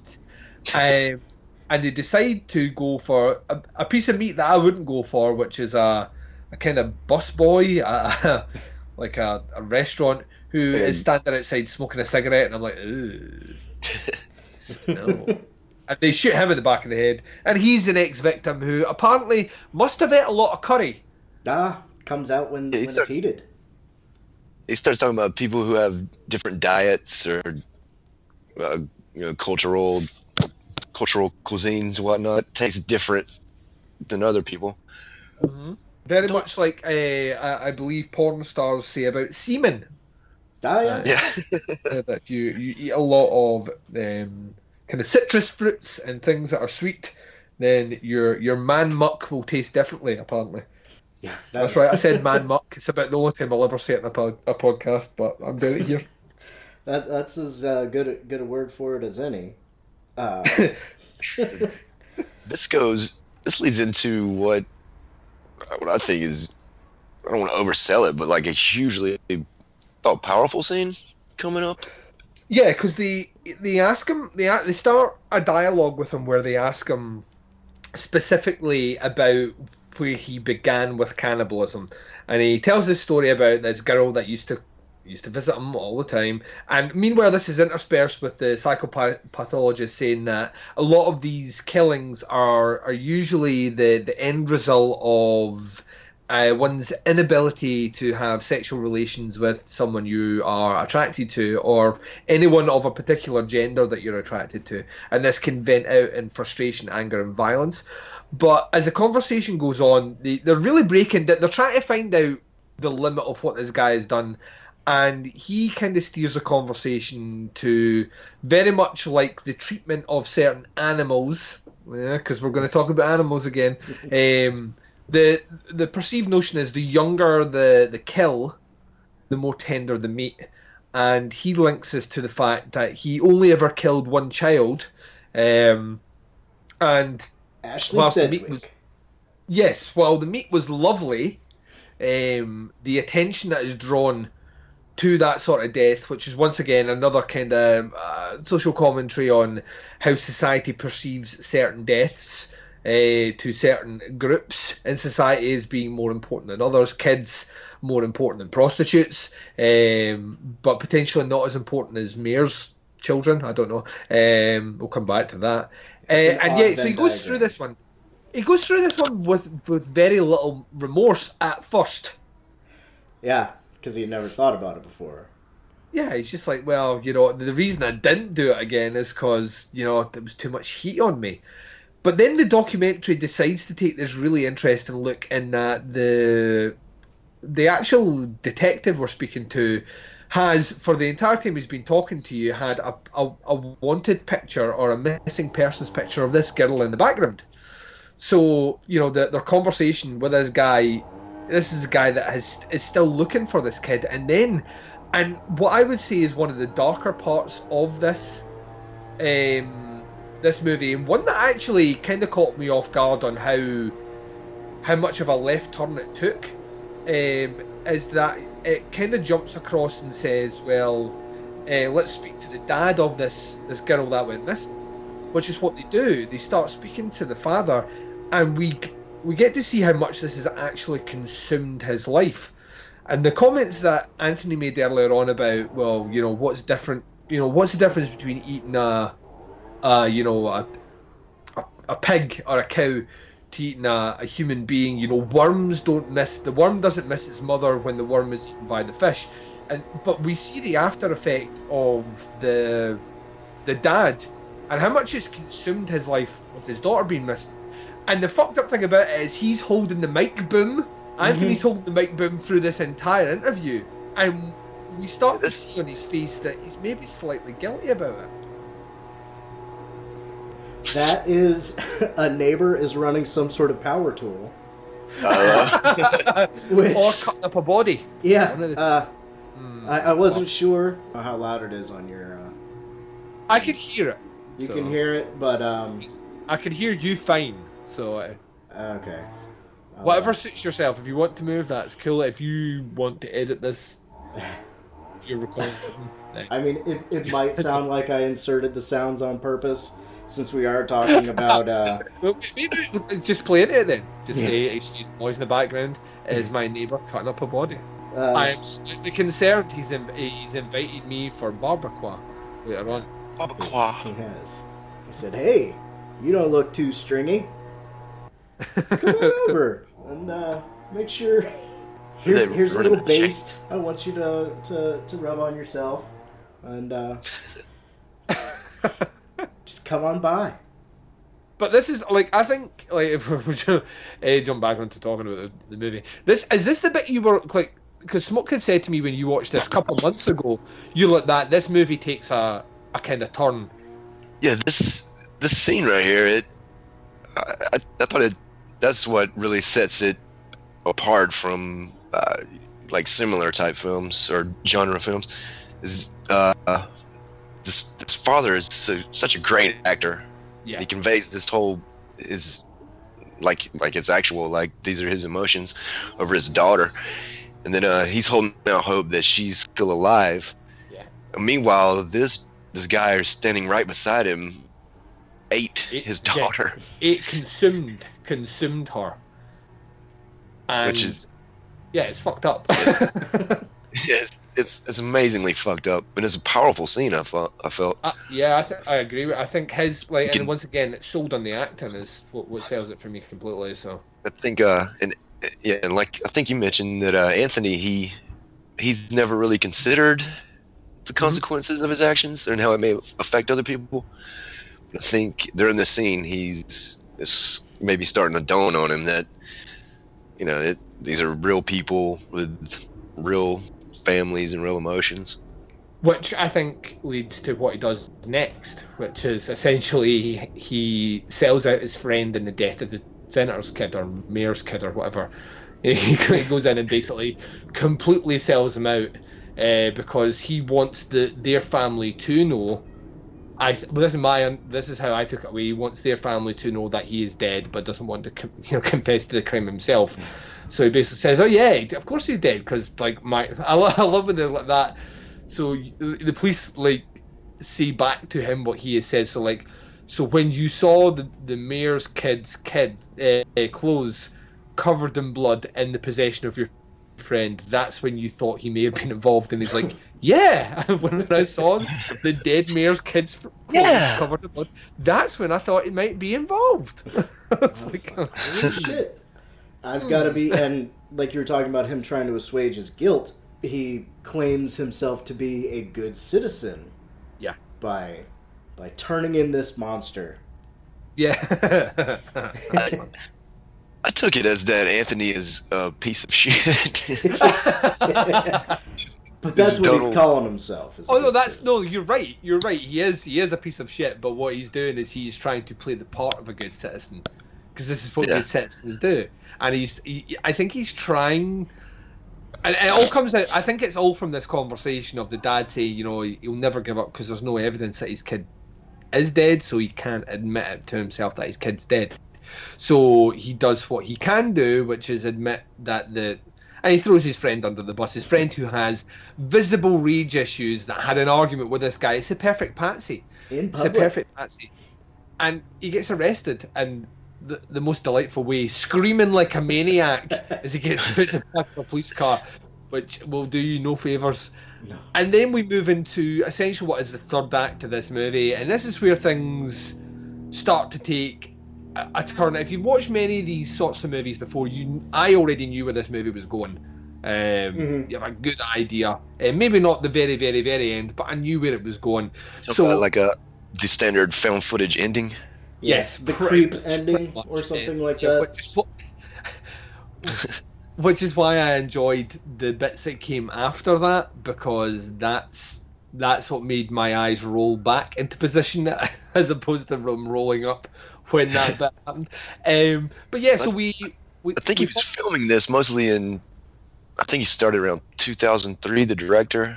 So it was still kind of a fresh, fresh thing then. Somewhat.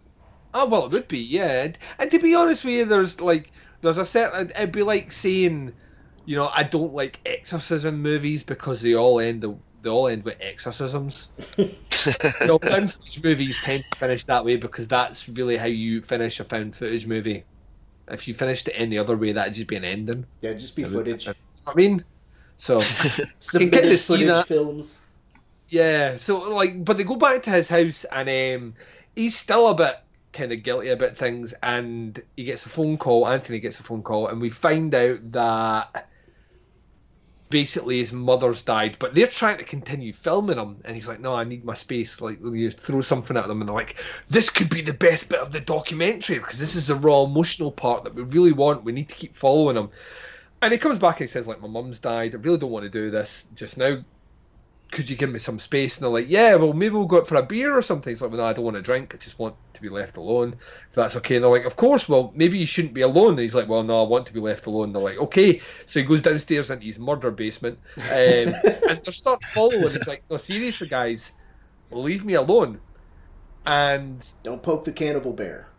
yeah, like basically, he's like, no, get, like go away. So they leave, and um, basically we get like this montage scene um, of them trying to get in touch with him after the fact because they're keen to finish their documentary. Uh, he is now, I think. He's maybe in mourning about his mother, but I think he's realised that things are. It's making him think too much, and when he's thinking about too, thinking about it too much, this is where he's starting to question his life choices um, which he's not really comfortable doing. So they managed to talk him back into filming with him, and this is what I was talking about the the scene that that mirrors earlier on. It is basically he they follow him as he spreads his mother's ashes, and that's kind of how he disposes his bodies. the movie he just disposes them by you know cremating them, and so I think it's once again to try to kind of highlight this point that like a dead body's a dead body, and you know, and this guy's justified fucked up mind. You know, uh, if you're eating them, then that's the purpose. Of, and his friend says it earlier on as well, as, you know the the meat's dead, then what's the harm in eating it? Um, and then it kind of becomes a. I, I think they, they're trying to find a way to finish this documentary, and it's New Year's, and they're out, and he doesn't really want to party. He wants to. He keeps mentioning he wants to get them back to his house, Mhm. which they duly do, and that kind of sets up the ending. And I've been talking non-stop for about five minutes, so someone else needs to speak. Well, yeah, It- here. Uh, oh, go for it, man. Oh, oh, I was just I was just gonna say that uh, this is kind of where the the the intentions of the filmmakers are all selfish and greedy, and it Mhm. that's when it really just comes out and it, and it wears on him. He finds he it's kind of overt at this point. Yeah. And then um, Champagne in this for real friends. Real pain Real for pain. sham friends. Yeah, and, and I was like, I, I- I was like, come on, right, take take what he has just said as a clear and visible warning. When a serial killer says that that funny line in front of you, and you've seen him murder people, Yeah, you should in his house. leave. That's when you excuse yourself. It's been a great night. If you do this again sometime, no, we'll call you. Bye. Um, get out the fucking door. Get into your dodge and get out of dodge.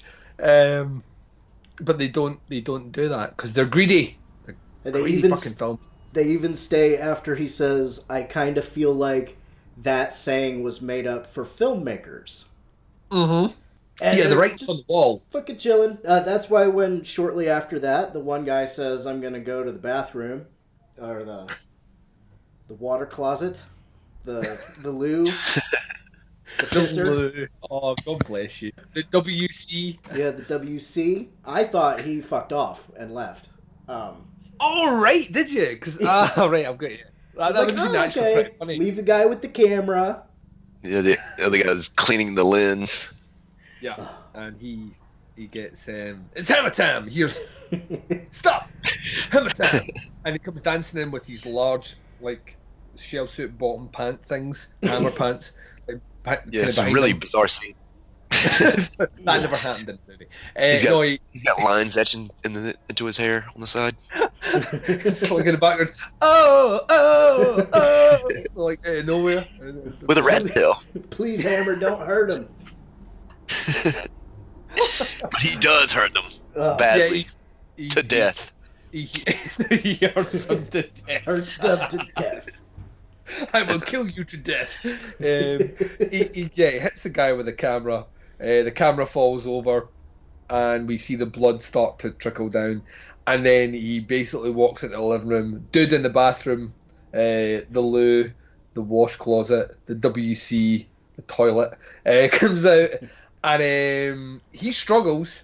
Manages to fight off her killer and then runs at the door screaming help, which is what I would have done after the champagne toast. Mhm. Um, he runs out there, and our killer sits in a chair, sparks up a cigarette, and um, waits for the inevitable justice that will come out of this. And then we're into really the the. This is where the movie decides it's going to start to close things very much out, but it starts to tie together a lot of the themes and messages overall in the movie. Uh, I feel anyway. So we see that we, we see the outcome of what happened to, to everyone in the movie. Very Wonder Years. uh, you know, what I mean, could add that music in the background, and you know, What would you do? Tony left that summer and became a, a, a hiker in the Himalayas, but got lost one day. Was found seven years later, frozen in ice. Um, but no, what, what you know, we, we find it that his mother didn't die of Alzheimer's. Rather, she contracted some kind of version of uh, Yeah, C- I didn't. V or whatever it's called, Chronic Jacobs, uh, CJD. Was, was that a real thing? Yes, I- that's Yeah. that's what the the particular disease is. Well, uh, ma- is its proper name is Chronic Jacobs disease, but in the UK it's known as mad cow disease, Yes. and it was a thing over here for for quite a while, and they tracked it back to the fact that farmers were taking in the carcasses of cows, crushing them into bone meal, and then feeding them back to cows. So basically, turning cows into cannibals um, which tainted the meat. And then when humans were eating them, it was giving them this horrible brain disease. Um, zombies. mad how it gets cow disease. Uh, and that's that's where it comes from. So that is a real disease, but that you wouldn't get that from eating humans. The I can't remember what the the technical term is for the cannibal disease that you Yeah. get, but I, I think she, when they say she contracted a version of that, that's what I think they mean because she was, she was being fed. Her son had been feeding her human uh, for a while, so that kind of preyed on her. And I think the the effects of that disease are motor neuron, and um, I think they they exhibit symptoms very similar to Alzheimer's. So that's how she died. Um, the the filmmaker, which is pretty funny, he survived and became very very very famous. Very, very, very, very famous. Uh, but he was killed by the father of the daughter who was kidnapped. Probably most likely because he knew and didn't say fucking anything. Mm-hmm. So the dad, but the dad got acquitted. So we get the, you know, he was like, he was given acquitted under temporary insanity. Um, the guy that the friend that was arrested got released and then sued and got two million dollars because that's what happens. And our killer ended up in prison with a life sentence where he wrote a book on nutrition. Uh, kind of funny, I like to cook organic cooking. organic cooking. Um, and then we we slip into the the first part of the credits, and we jump back to like the the bookend of this movie, which is we have our our radio, our Alex Jones, The vampire pedophiles from Saturn are using the the the juice box, which will turn you gay uh, if you drink it. Goddamn gay frogs up in here, and it's all Obama's fault. um, Infowars.com. um, yeah, he he is doing his his bit where he retracts his statements about the essentially about the mayor's son. He has to do a rebuttal on that, um, but then he's he's talking about their guest that they're going to have on, and the guest that they have on is our killer. Anthony comes on, and the outrage that the the radio personality has for this guy is evident from the start. Um, and you could say to a certain extent, rightly so, but Anthony's quite a clever fellow, and he keeps relating back to you, you. You're talking about all the things that I did, but you kept running these stories, and you made money off them, and all the rest. And you're talking about me. How can I live with myself? Well, you know, look, look at yourself in the mirror. You profited from all these things, just like I profited from all these things. So, who are you to sit there and condemn uh, with your self righteousness on on what I am doing? Uh, which I think is once again one of the main kind of commentaries in the movie. It's like in a movie with a cannibal serial killer, the real monster is the media. Enemy of the American people. As- Did you just did you just see? Did you just did you just liken this to the end of Cannibal Holocaust? Did you like I, I don't know. we're the real cannibals? 'Cause that's what they Just say. talking out of my ass. No, I, thought that's, I think you're right though. I think there is a there is a very strong commentary on the media in here on how I think this is the beauty of Long Pigs. Long Pigs is like a, a cluster grenade in terms of who it's actually targeting with what it's saying. It's anyone in the room is going to get shredded, and it does that pretty well. I thought. Um, and it is even that. It's, it's, it, it does look at the fact that media obsesses on things and glamorizes or sensationalizes things um, to get people to pay more attention to it without necessarily looking at the message uh, behind what's actually happening. And a lot of what he has said earlier on um, about you know the, the you know the, uh, the prostitute goes missing, but the, the mayor's daughter isn't a prostitute or whatever. Um, and then how he was purposely going about saying negative things about the mayor's son, but then very quickly retracting that. I don't think that the prostitute had it later come out. The prostitute wasn't a prostitute. I don't think she would get the same rebuttal. no. You know, from, from the media personality. So I think you're right. I think the movie is kind of saying that as well, which I think is once again I really this movie works on so many levels, man. I think it's like a really, really, really clever movie.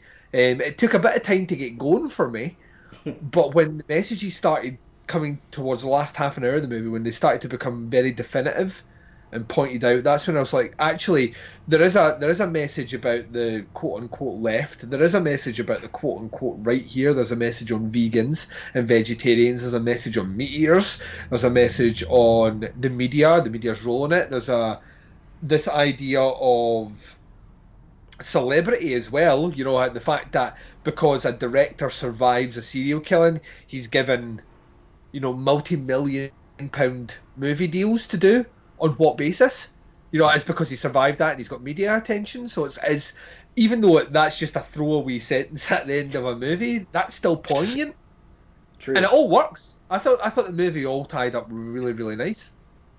Yeah. The movie's very short, but it, it packs so much into It really does. into such a, such a short period of time. Oh, yeah. I've Yeah. seen movies twice as long that I didn't find half as interesting. Yeah.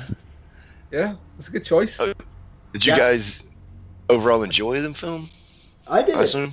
I, I, I liked this movie, and I would uh, I would recommend it to anybody Yeah. that likes this kind of movie. I mean, I wouldn't. you know, I'm, I'm not sure. I thought it was. I, I actually really. well, By the time it finished, I was like, "This is a like th- this movie wasn't just surprisingly good to me. This was like, uh, uh, this movie's actually kind of remarkable. Um, I, it, like you say, it covers so much ground, packs so much stuff into it. Is held with very good acting. Not not by every character, but for the most part, the majority, easily eighty percent of the performances in here are, are of a really high standard for the sort of movie it is. I thought the practical effects were were utilized really well, um, and it doesn't. The movie could have played down the fact all the way right through it that this is a cannibal movie, and it doesn't do that. That's the backdrop. It's more this kind of this character study of how this guy justifies things to himself and how confronted with the the end result or the outcome or the aftermath of what he does how that ultimately starts to take its toll on the character there's a there's a great documentary and i believe it might be the document it might be the thing that i come back on to do on this show down the line but there's a fantastic documentary called the act of killing Cannot I, I knew you were going to say that. yeah, and this movie reminds me a lot of the Act of Killing, to an extent. Um, the Act of Killing follows the um, it's the Indonesian mafia who um, basically butchered about a million communists from their country over like a five year span. They were employed by the government, the kind of fascist government at the time, to to wipe out all these these communists who were starting to take a foothold in their country. And what the movie does is it sits down with these these people that were in that group that killed all these people and allows them to reenact what they did at this time through different styles of film. So they make series of short movies um, within the movie, uh, reenacting the the killings, and all these people are very nonchalant. They're very, they're very prideful of it in, the, Yeah, in most cases. yeah, they see it as a, a duty that they did for their country. Uh, and there's this main guy that we spend time with, and it's, it's, it's really weird because when you first see him, he's he's an old guy, but he's very spry and he's kind of like, ha ha, I took this guy with a garrote, you know, all happy and all the rest. And there's at one point in the film, he reenacts what has happened, but he sits in the place of the person he killed. And from that part in the movie, he ages like about 20 years on camera and it just wears him down to the point that when he's talking about it at the end, he's a shell of himself and the actual true effects of what he did and the effects on how the, I believe he says at the at one point he's like that I wonder if this is what this person felt when I was killing them and this effect and this kind of Long Pigs is not not in the same league as the killing is one of the greatest documentaries ever fucking made. And I'm not saying Long Pigs is in the same camp as that because it's a low budget you know indie fucking found footage movie. But fundamentally it follows a very similar character arc. Um, and I think it handles it with a great deal of pride and respect that generally in the hands of lesser filmmakers would be very hokey and very very twee um, and I think I, I, I actually the more we've spoke about on this show the higher I would grade this I, I actually think it, it is it's a fascinating little movie it really really is I was afraid you guys were going to be like, you know what? Fuck you, Smoke. This this fucking sucked. well, glad you said that because everything I said was a lie. This movie fucking sucks. I knew it. Now it's my, my, time. favorite, my, favorite, my favorite bit in the movie was when they discovered that eating um, all the flesh uh, turned them into Vampiric pedophiles from from Mars using the monolith with the Illuminati and the lizard people and the Queen of England. God damn it, Infowars. Um, but yeah, I, I genuinely thought it was a great, great movie. I, it's a high recommend for me. Myron will be literally stroking himself off right now listening to this. This is his dream. Is for me to say that, Uh, like I do, like Netflix gradings on my show. I think this movie would come out as a four point five for me. I, I genuinely thought it was. I, I genuinely think it's brilliant. So Yeah, that's that's about where I fell on it. Try because I, I wasn't sure if we'd bring up the rating the rating uh, from your show. Just like I had uh, Danny from uh, Hail Ming not too long ago, but I prepared five reasons just in case we went into more, more comfortable territory for him. that's a, that's a smart move. But, Hail Ming. yeah. Um, but Hail Ming. Hail Ming.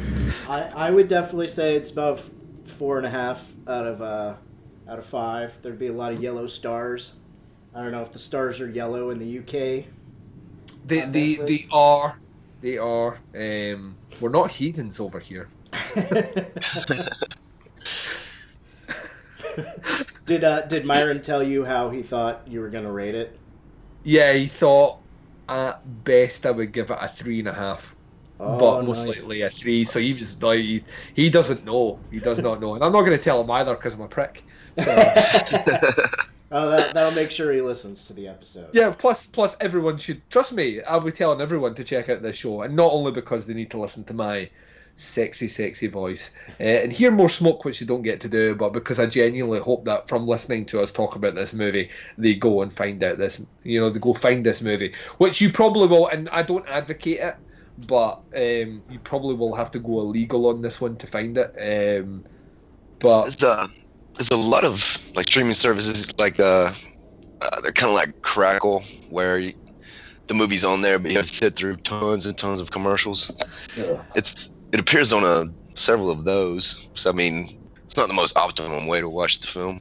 But if, if you want to have a completely clear conscience and not have to do a uh, Albert Fish sort of uh, justification like uh, our guy had about how it was quick, didn't hurt her, didn't scare her, didn't download it illegally, but you got to deal with the commercial. this is true. This is Or true. or you can pay uh what's it going like three hundred bucks for a DVD secondary market. Yeah. Yeah. Don't do that. Don't do that. Like, th- Turns out this was th- no distributor can argue about you illegally. It's like it's like um, it's like people saying that you know the fact that people are continually illegally watching Poughkeepsie, um, the Poughkeepsie tapes, is the reason that you know no distributor will put that movie out. Is because everyone's everyone's elite, everyone that would likely see it has found a way to track down and watch it, and that's not true. Like you put that movie out tomorrow, I will buy that fucking movie. I'll love that movie. I will buy it tomorrow. Like, you're only hurting yourself by not putting that movie out. We'll buy it in two years when you re-release it in the special box. Yeah, a Long Pigs. You never. You stranger things have happened with movies like this where uh, someone at a distributor just sees a movie, takes a shine to it, and puts them out. Scream Factory have put out worse movies than this. A lot worse than this movie. Like a lot worse. A lot more obscure, bizarre. Only came out in VHS for like six months back in 1983. Nonsense.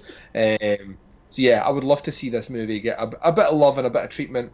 I'd love to see if this guy's done anything else. Actually, I don't know if the director went on to do anything else, but if he did, I'm quite interested to check it out because I think it's surprisingly good.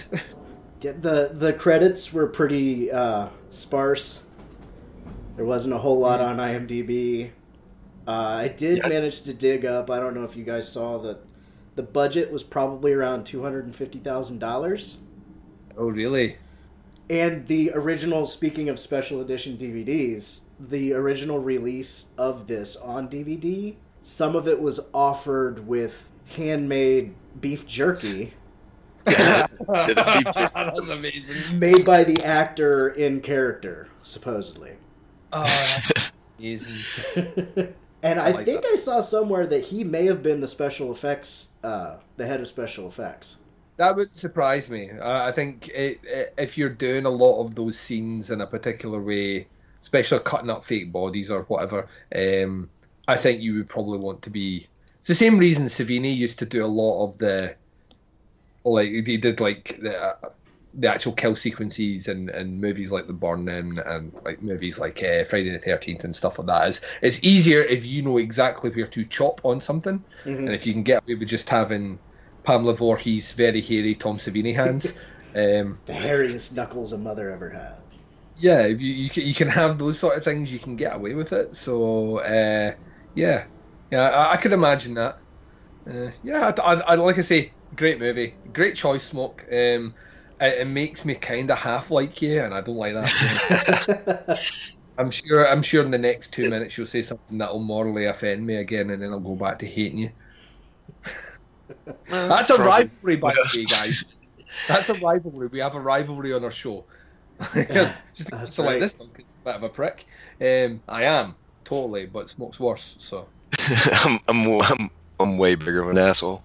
even, though you, even though you are an asshole.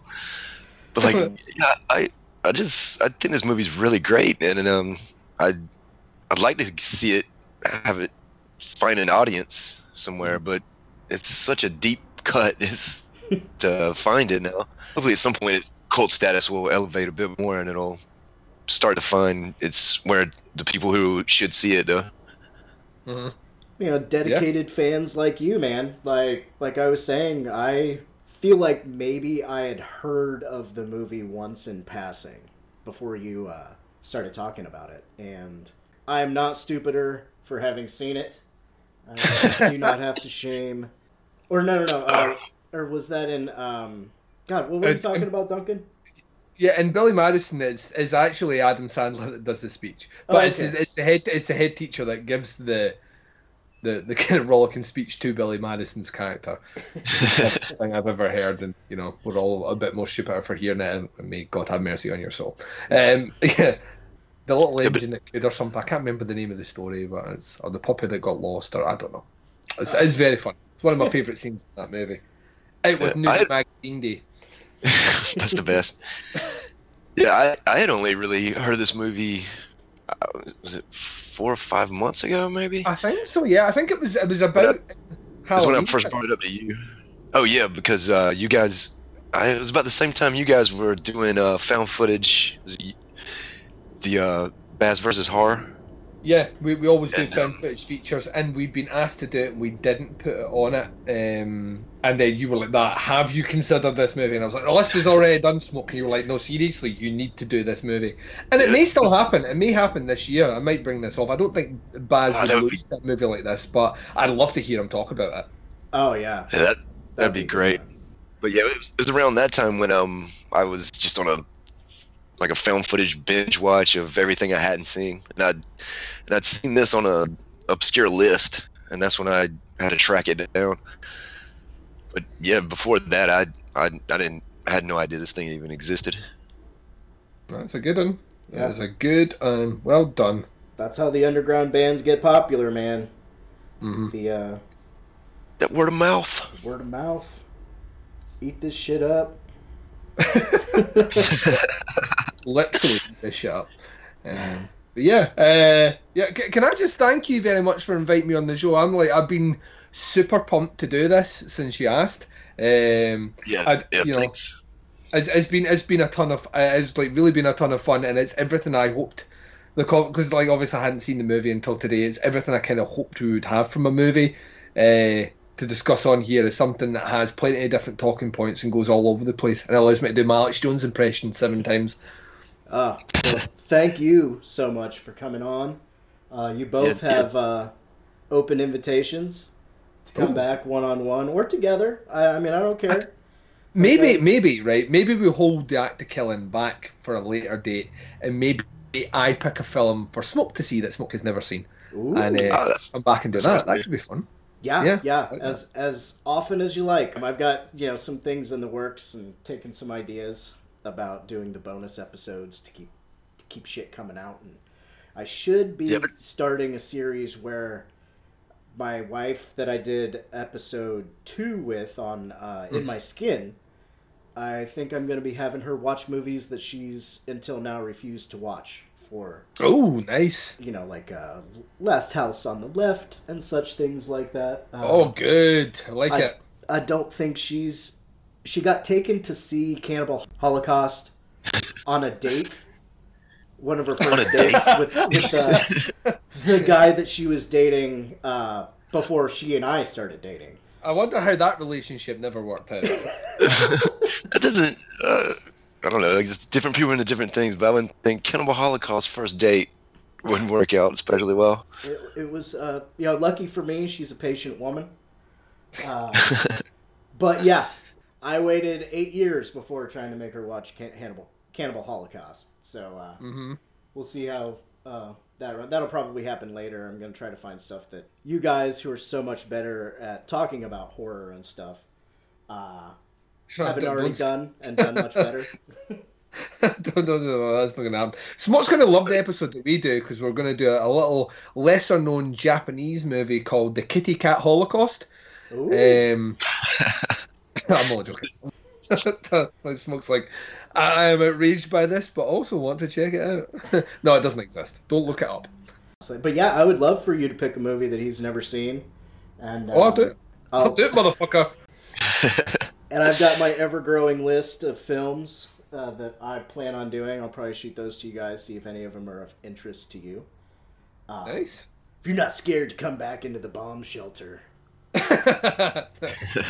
my basement with the, butchering tools hanging uh, obviously in your face. But uh, no, th- thanks, thanks a lot, guys. This was a really nice beginning to a Thanks, day. thanks for having me. This would have been a nice end to a day. I don't get a chance to really like. I, I appreciate you giving me the chance to actually talk about a movie when on, when on TMHS. It's just, it's just talking about uh, dick jokes mostly. Yeah, and DMX. well, you know, there's there's room for all of it. DMX, dick jokes, and politics. Pretty much.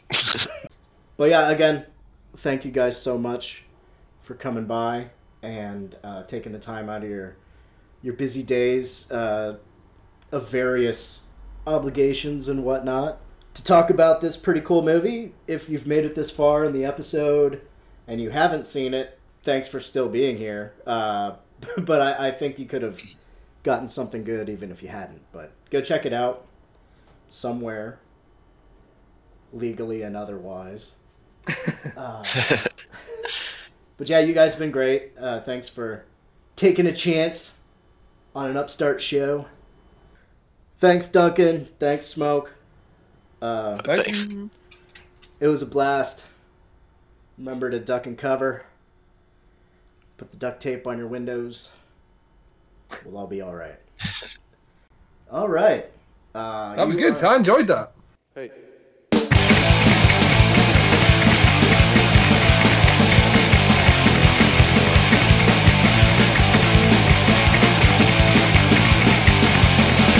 Life is a stick to which my anarchy strains, resolving itself into words. Chaos is the star upon which reality is written, the timeless swirling gyroscopic chord. Delirium.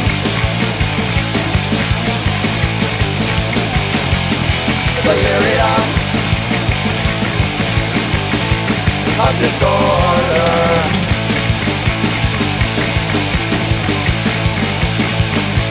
Yeah, I am just an atom in an ectoplasmic sea without direction or a reason to exist. Anaco-ectabular rotating in my brain is persuading me contritely to persist. Let's go! Delirium of disorder. Delirium of disorder. Delirium of disorder. Delirium of disorder. Delirium of disorder. Delirium of disorder. Delirium of disorder. Delirium of disorder.